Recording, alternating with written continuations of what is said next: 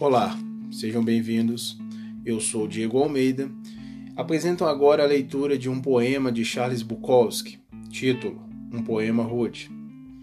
Eles seguem escrevendo, despejando poemas, jovens garotos e professores universitários, esposas que bebem vinho durante a tarde enquanto seus maridos trabalham. Eles seguem escrevendo os mesmos nomes nas mesmas revistas, todos escrevendo um pouco pior a cada ano, lançando uma coletânea de poesias, despejando mais poemas. É como um concurso, é um concurso, mas o prêmio é invisível.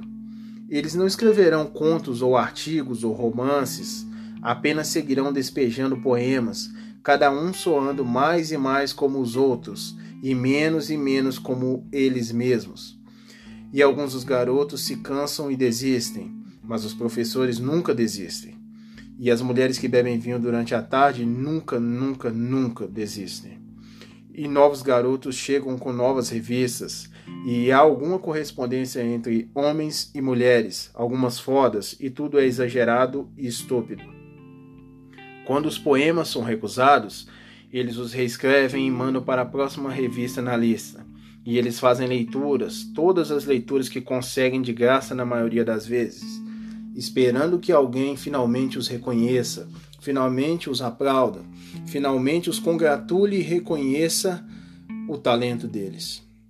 Estão todos tão certos de suas genialidades, há tão pouco autoquestionamento e a maioria deles vive em North Beach ou Nova York, e seus rostos são como seus poemas, iguais, e conhecem uns aos outros, e se congregam, e se odeiam, e se admiram, e se escolhem e se descartam, e seguem despejando mais poemas, mais poemas, mais poemas.